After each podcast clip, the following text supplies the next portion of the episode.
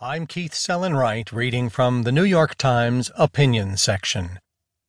Actually, a healthcare deal is possible by the editorial board. The Republican leadership seems to have thrown in the towel on repealing the Affordable Care Act, at least for now.